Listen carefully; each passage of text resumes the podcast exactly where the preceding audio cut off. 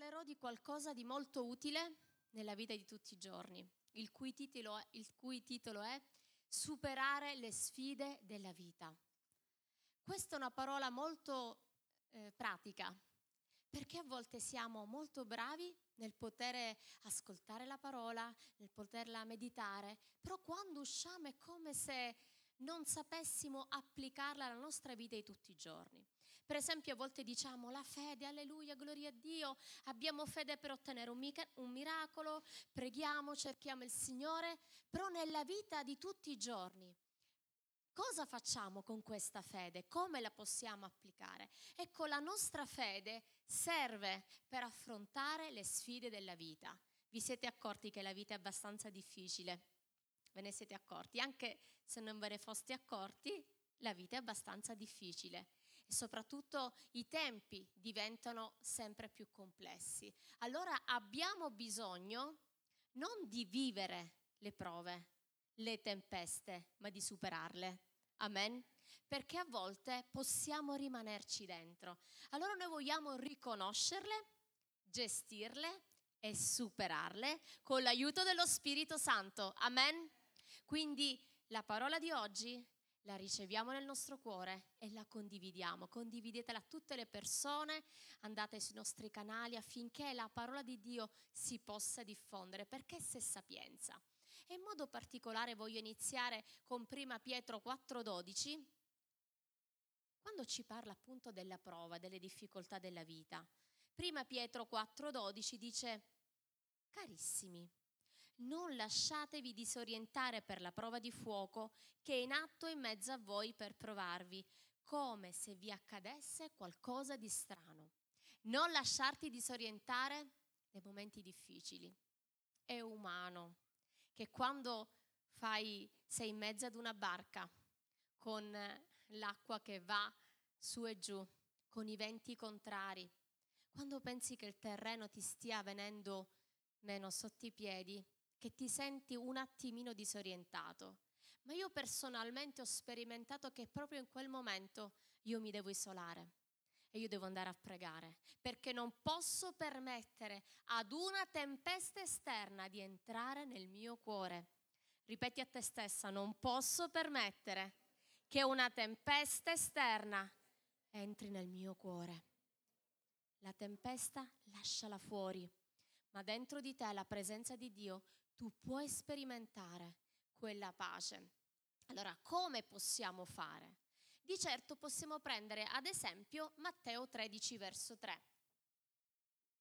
Matteo 13 verso 3, ma leggeremo dalla seconda parte, dal verso 18 in cui, Dio, eh, in cui Gesù dà proprio la spiegazione di questo verso, vediamo che di solito questa, la parabola del seminatore è conosciuta e applicata per esempio all'evangelismo, al ricevere il messaggio della croce, coloro che ricevono eh, il seme sulla strada, coloro che ricevono il seme sul terreno roccioso, coloro che lo ricevono in un buon terreno ma ci sono le spine, coloro che lo ricevono in un buon terreno e poi portano frutto. E di solito quando si legge questo verso lo si applica proprio a ricevere Cristo ma coloro che fanno esegesi, proprio gli studiosi della parola, vanno a eh, vedere, a valorizzare questa parabola e questi versi su un altro aspetto, sulla gestione della Chiesa di prove e di tentazioni. Quindi se noi adesso guardiamo con questi occhi questo passaggio abbastanza noto della parola di Dio, in cui parla di un, di un seminatore, quel seminatore è Gesù, che va e va a seminare e incontra terreni differenti. Incontra terreni o rocciosi o lungo la strada e lungo la strada non è la strada di città, la strada di campagna, quindi sentieri di campagna. E poi incontra anche dei buoni terreni, in uno ci vanno le spine, in un altro invece rimane pulito e il seme attecchisce. Allora vediamo che il modo in cui il seminatore semina, il seme di per sé, sono cose buone. Il seme è buono ed è uguale per tutti. Il posto in cui viene seminato non è uguale perché può essere una parte buona, una parte negativa. Però la riuscita non è la stessa. Allora, se noi applichiamo questo alle prove e ai momenti difficili della vita, quello che fa la differenza non è Dio, il seminatore, non è il seme, la parola, siamo noi. Siamo noi che decidiamo in che modo gestire le difficoltà della nostra vita. Siamo noi che decidiamo come instaurare il nostro rapporto con Dio, il nostro cristianesimo. Perché noi possiamo decidere di avere con Dio un, un tipo di approccio mentale. Per esempio, coloro che ricevono il seme lungo il sentiero, quindi questi sentieri di eh, campagna, come dice al verso eh, 18, ci spiega chi può rappresentare, quale categorie di persone può rappresentare. Quindi al verso 18 dice, voi intendete, perché Gesù stava proprio spiegando ai discepoli il significato, la parabola del seminatore. Quando qualcuno ode la parola del regno e non la comprende, il maligno viene e la porta via, porta via ciò che è stato seminato nel suo cuore. Questi è colui che ha ricevuto il seme lungo la strada. Lungo la strada quindi persone superficiali. Al primo pensiero al primo momento difficile, il nemico arriva con un pensiero che semina. Cosa stai facendo? In cosa stai credendo? Ma può veramente Dio aiutarti in questo momento? Ma sì, la Chiesa è una cosa, ma la vita di tutti i giorni è un'altra cosa. Questa è una grande bugia. Ma se tu credi quella bugia, avverrà che il nemico porterà via il seme della fede dentro di te, il seme della parola dentro di te. E poi cosa può avvenire? Che il seme va su un altro territorio, la roccia, i sassi. Sapete, inizialmente qui dice, al verso 20 lo spiega, inizia ad attecchire. Leggiamolo, verso 20. E quello che ha ricevuto il seme in luoghi rocciosi è colui che ode la parola subito la riceve con gioia, ma non ha in sé radice, è di corta durata e quando sopraggiunge la tribolazione o la persecuzione, a causa della parola, ne è subito scandalizzato. Queste sono le persone che hanno un approccio con Dio solo sull'anima. Sono coloro che sono eh, poco costanti. Sono coloro che magari dicono con gioia alleluia, gloria a Dio. Arriva un momento difficile, arriva una... sono di corta durata, ha detto Gesù, sono di corta durata, magari hanno ricevuto gloria a Dio, alleluia, e subito dopo dimenticano tutto quello che è stata un'esperienza col Signore. E tu dirai, ma come può un seminatore seminare in una roccia o lungo un sentiero? È sciocco? No, perché Dio dà ad ognuno di noi l'opportunità. Dio non guarda come sei fatto e se sei fatto in modo contorto, se sei fatto in modo, eh, se non sei molto semplice, se non hai fatto un'esperienza con Dio profonda, se pensi a Dio soltanto a livello mentale, a livello di anima, ma non a livello di arresa. Dio è buono tutti l'opportunità. Ecco, oggi il Signore ti dà la possibilità di ricevere quella parola. E forse sei come una roccia, sei come un sasso che non può portare frutto perché chiuso perché è di corta durata. E hai un'esperienza con Dio, oggi gloria a Dio, domani sono depresso, oggi amo Dio e domani e non lo so, vedremo cosa accadrà e non lo so, e voglio, e mi perdo cammin facendo. Oggi sono eh, innamorato del Signore, il giorno dopo dico Signore mi hai abbandonato. Questo è un tipo di approccio mentale, sentimentale, instabile. Ecco, noi siamo chiamati a essere ancorati alla roccia, ma non essere roccia noi stessi. Noi dobbiamo permettere a quella esperienza dell'anima di diventare un'esperienza interiore, spirituale quando questo avviene, anche la tua anima di conseguenza ne avrà un beneficio. ama il Signore Dio tuo con tutto il tuo cuore, con tutta la tua mente, con tutta la tua volontà, con tutta la tua carica cognitiva, con tutte le tue facoltà mentali, con tutto quello che tu sei. Non fare in modo che sia la tua anima a guidare la tua vita, ma fai in modo che possa guidarti la sua parola. E quando essa ti guida, tu non sei un poco su, un poco giù. Quando ti senti disorientato dalla vita, tu non molli, tu dici Signore è dura, è difficile, ma io so che l'Eterno vive e Lui mi tirerà fuori. Io so che il Signore è buono e Lui non permetterà che il mio piede vacilli. Io so che il Signore è buono e non si è dimenticato di me. Amen. Lui non si è dimenticato di te, qualsiasi sia il tuo momento difficile. Però devi essere pronto a pagare il prezzo. Se non vuoi vivere per l'anima, se non vuoi vivere come un sentiero ai margini, che inizi bene e poi ti perdi, se non vuoi essere come una roccia, tu hai bisogno di pagare il prezzo. È il prezzo del cambiamento. È il prezzo della trasformazione. È il prezzo in cui diciamo, Signore, non mi piace, però voglio cambiare. Mi fa soffrire, ma voglio cambiare. Signore, io voglio essere soluzione. Signore, io voglio cambiare. Sei pronto a pagare il prezzo? Sapete, la parola di Dio è ricca, è ricca di momenti difficili. La parola di Dio è ricca di esperienze accettare il messaggio del Vangelo e accettarlo per intero, così per com'è, anche in quelle cose, in quegli aspetti che possono non piacerti. Quindi cambiamento. E questa è una parola che non piace a nessuno. A tutti piace essere incoraggiati, sei meraviglioso, sei bellissimo, continua così, yuhu, yuhu. Però quando il Signore ci dice cambia, questo modo di parlare non va bene, questo modo di pensare non è in accordo alla parola, allora lì è quella la tua scelta, è lì che sei davanti a un bivio, è lì che devi decidere, devo affrontare questa prova, questo cambiamento, questa trasformazione con la mia testa, con la mia razionalità, oppure devo dire Signore, se tu stai parlando alla mia vita, forse devo cambiare. Significa esattamente questo. Entrare in un permettere alla parola di Dio di farla entrare nel nostro cuore significa esattamente questo, permettere ad essa di trasformarci, di cambiarci.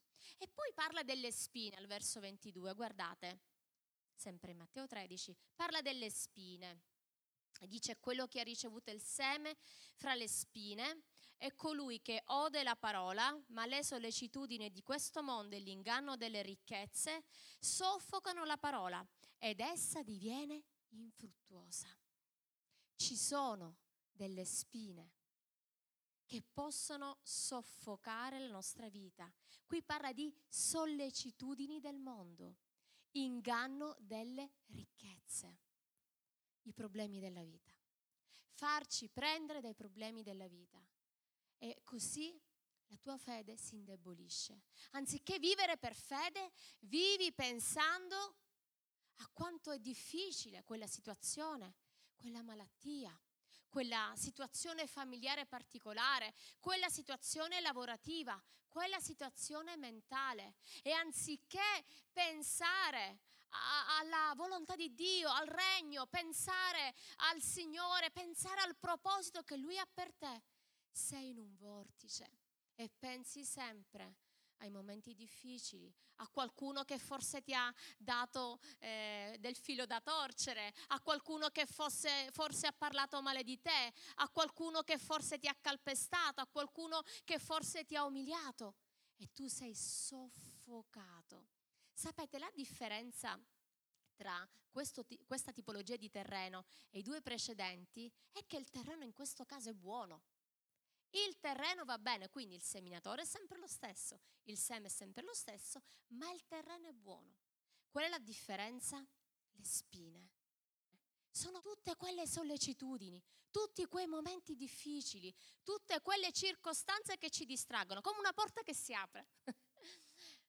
La parola, sapete, per me la parola di Dio è troppo importante. La distrazione è un'arma del nemico per farcela perdere. Allora abbiamo bisogno di gestire tutto questo. Abbiamo bisogno di buttare fuori ogni distrazione, ogni cosa che ci sta eh, amareggiando, che ci sta facendo soffrire. Forse hai sofferto, forse qualcuno ha parlato male di te, forse stai ascoltando qualcuno che parla male, che ha la bocca sporca e ti sta sporcando, o forse eh, c'è qualcuno che ti ha calpestato, forse hai un problema insormontabile. Non permettere momenti difficili della vita di poter soffocare la tua anima, non permettere alle avversità della vita di poter far spegnere la tua fede, perché la fede stata seminata nel tuo cuore, perché la fede è stata seminata nella tua vita. E il nemico farà di tutto per rubartela, il nemico farà di tutto per spegnere la tua franchezza, il nemico farà di tutto per toglierti quello che il Signore ha seminato attraverso il suo sacrificio. Non permettere alle spine di soffocare la tua franchezza, non permettere alle avversità e alle distrazioni. Sii concentrato con la parola, sii un soldato attento, usa quell'armatura che Dio ti ha dato e non permettere alle distrazioni di rubarti quel seme. Amen.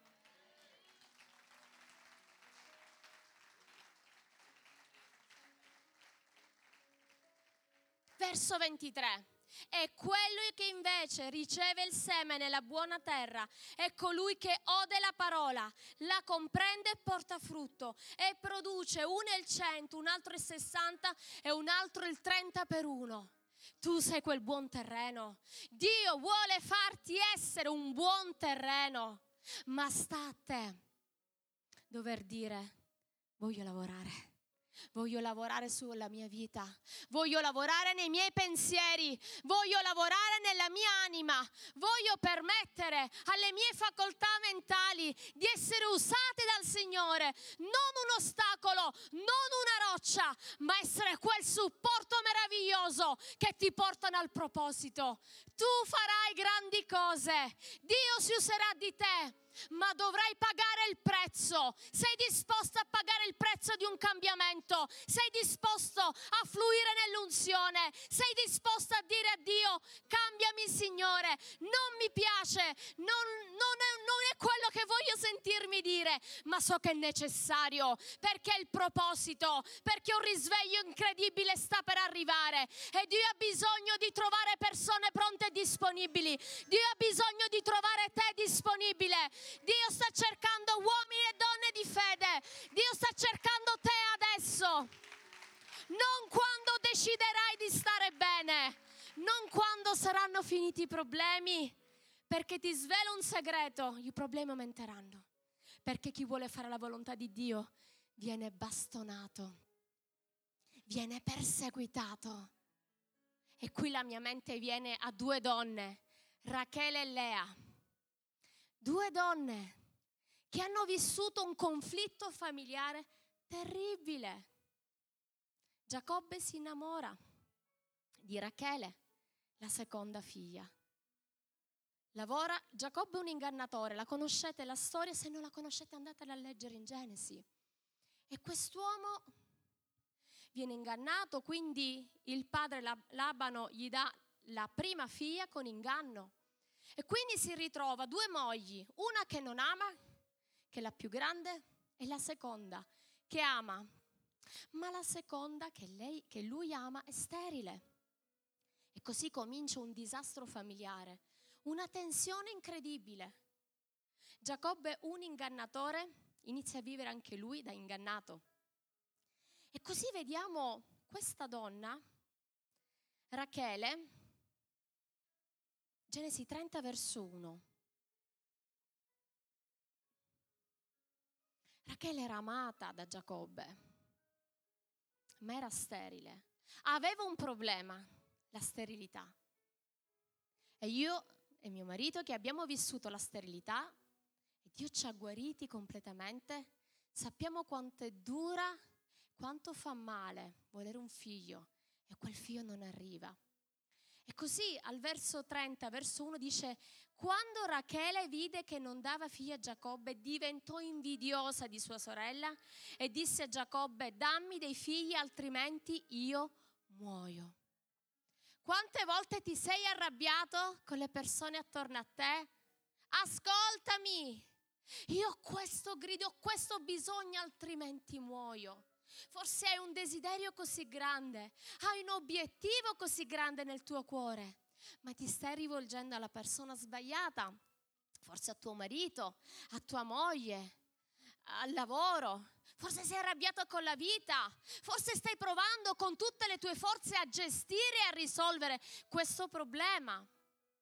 E dici dammi, dammi, perché mi sembra di impazzire, perché questo è quello che fa la disperazione. Verso 2. E Giacobbe si accese d'ira contro Rachele e disse, sto io forse al posto di Dio che ti ha negato di avere figli? Questo marito dice, oh che ci posso fare io? Tu non puoi avere figli, non è colpa mia. Entrambi si stavano rivolgendo l'uno contro l'altro.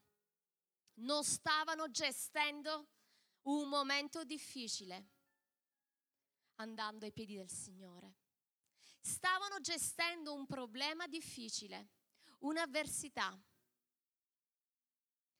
urlandosi a vicenda, arrabbiandosi nella disperazione. E poi vediamo che avviene qualcosa. Avviene qualcosa, avviene, vediamolo al verso 14, sempre del capitolo 30. Iniziò in pratica Rachele ebbe tanti figli. E così, verso 14, al tempo della mietitura del grano, Ruben uscì e trovò nei campi delle mandragole e le portò a Lea, sua madre. Allora Rachele disse a Lea, Deh, dammi delle mandragole di tuo figlio. Ed ella le rispose, ti pare poca cosa avere preso mio marito e ora vuoi prendere anche le mandragole di mio figlio? Rachele disse, ebbene, in compenso delle mandragole di tuo figlio, questa notte egli si coricherà con te. Quando alla sera Giacobbe entrò dai campi, Lea uscì a incontrarlo e disse, che devi entrare da me perché io ti ho accaparrato con delle mandragole di mio figlio.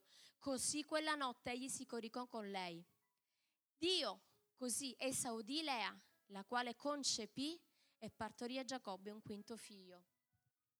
Se leggiamo così questa esperienza può essere vista a volte come una cosa storica, però io credo che la parola di Dio abbia un grande valore e anche un significato, un esempio per noi.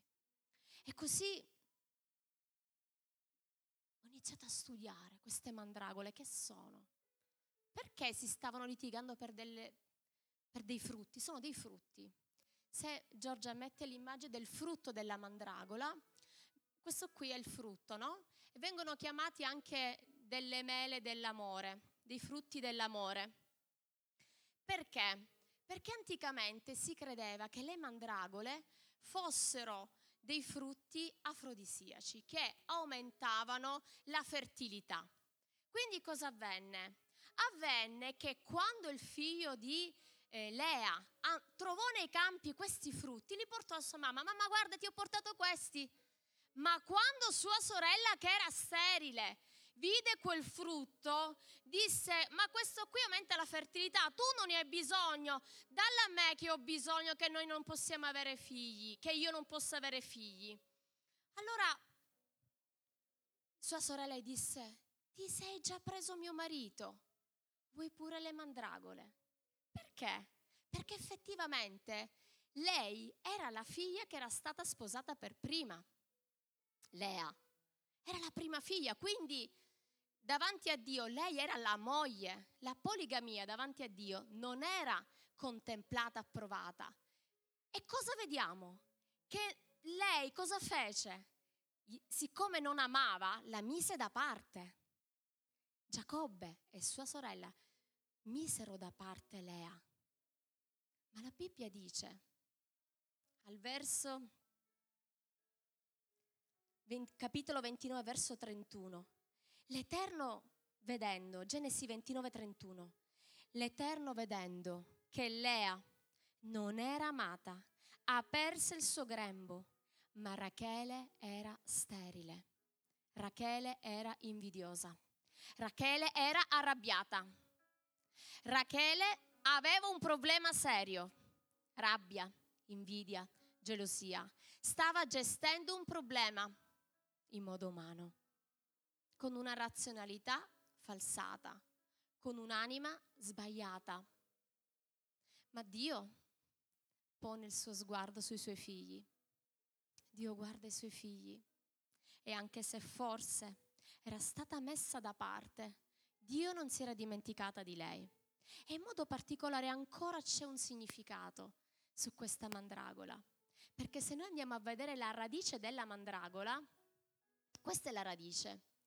Ha una radice antropomorfa, sembra quasi un omino, no? Un pupo, si dice in Sicilia, Una, un, un omino. E questo mi fa pensare che Rachele voleva risolvere un problema naturale con una soluzione umana a forma di uomo. Ma Dio stava guardando con occhio di favore una Lea che anche se veniva messa da parte e anche se non poteva stare con suo marito perché sua sorella si era accaparrato suo marito, che anche se veniva trattata con astuzia e con tranelli, lei è stata messa a parte, ma l'occhio di Dio era su Lea. E oggi il Signore ti dice, se tu forse pensi di essere stato messo da parte dalla vita, se tu pensi oggi di essere avvolto dai problemi e dalle difficoltà, non dimenticare che Dio è Dio. Forse tu pensi di accaparrarti la tua mandragola, forse tu pensi di cercare in un uomo forza e la soluzione ai tuoi problemi, ma l'unico che potrà darti la soluzione è il Signore, perché l'occhio di Dio è su di te, l'occhio di Dio è su di te. Dio non si è dimenticato della tua vita, Dio non si è dimenticato delle tue lacrime, Dio non si è dimenticato di tutte quelle volte che uomini ti hanno calpestato, che momenti difficili ti hanno sopraffatto. Ricorda che l'occhio di Dio è su coloro che lo temono. L'occhio di Dio è su te. L'occhio di Dio è su te. Non cercare una mandragola per risolvere i problemi della vita. Cerca la presenza di Dio. Cerca il Signore. Poi parla di invidia. Ecclesiaste 4:4 dice, quando c'è poco, poco frutto, gli uomini diventano invidiosi. E questo è quello che avviene. Forse hai poco frutto, forse ti stai impegnando tanto e stai provando con delle strategie e soluzioni umane a gestire un problema. Ma Dio ti dice, io non posso benedire ciò che tu già stai gestendo a modo tuo. Se mi dai il permesso, io entro e gestisco a modo mio. Se mi dai il permesso, io entro e ti do quella pace e ti riscatto e ti rialzo e ti risollevo e se forse sei caduto qualche volta nella vita come dice Michela Michea se sono caduto mi rialzerò io tante volte sono caduta, ma ho trovato nell'Eterno colui che mi tira fuori, colui che mi sostiene, colui che mi, mi rialza, colui che crede in me. E allora, se sei caduto, non farti giustizia con le tue forze, non cercare la tua mandragola, non cercare negli uomini qualcosa che solo Dio può darti, ma stai alla sua presenza, sii sottomesso al Signore, segui il proposito, sii sottomesso alle tue guide spirituali e vedrai che l'occhio di Dio che è su di te ti rialzerà. Amen. Alziamoci in piedi. Alziamoci in piedi. E la sua presenza è qui. Chiudi i tuoi occhi. Chiediamo perdono al Signore per tutte quelle volte per tutte quelle volte che abbiamo disprezzato la sua guida, per tutte quelle volte che siamo stati soffocati dalle spine, per tutte quelle volte che abbiamo cercato di risolvere un problema lavorativo, un problema economico, un problema sentimentale con i nostri stratagemmi. E abbiamo dimenticato che Lui è il creatore, che è Lui che tutto può. Chiedi perdono al Signore in questo momento. Permetti al Signore di trasformare la tua vita.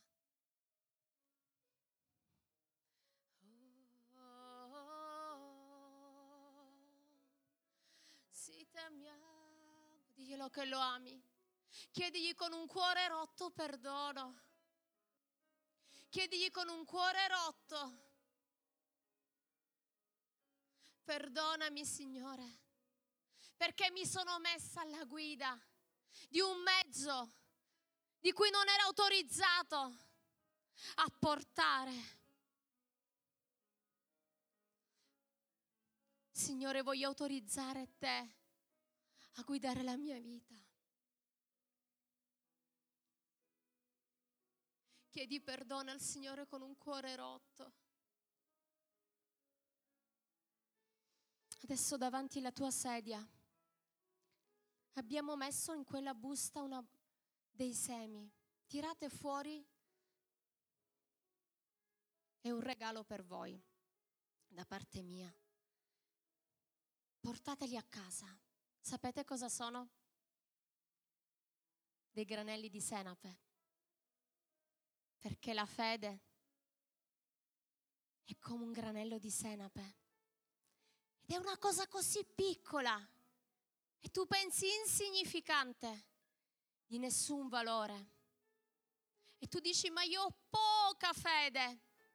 Ma il Signore ti dice, ma proprio da un seme così piccolo può venire fuori una pianta alta anche due metri da quello che tu pensi che sia piccolo e insignificante. Dio valorizza la tua vita e Dio la trasforma e Dio ti rialza e Dio ti fa salire in alto come le aquile. È questo quello che tu farai. E tutte le volte che guarderai questo seme, tu dirai, io ce la farò. È un piccolo seme, ma porterà un grande frutto. Questa è la tua vita di ogni giorno, una vita vissuta con la fede. E che questa parola possa suggellarsi oggi in te, nel nome di Gesù.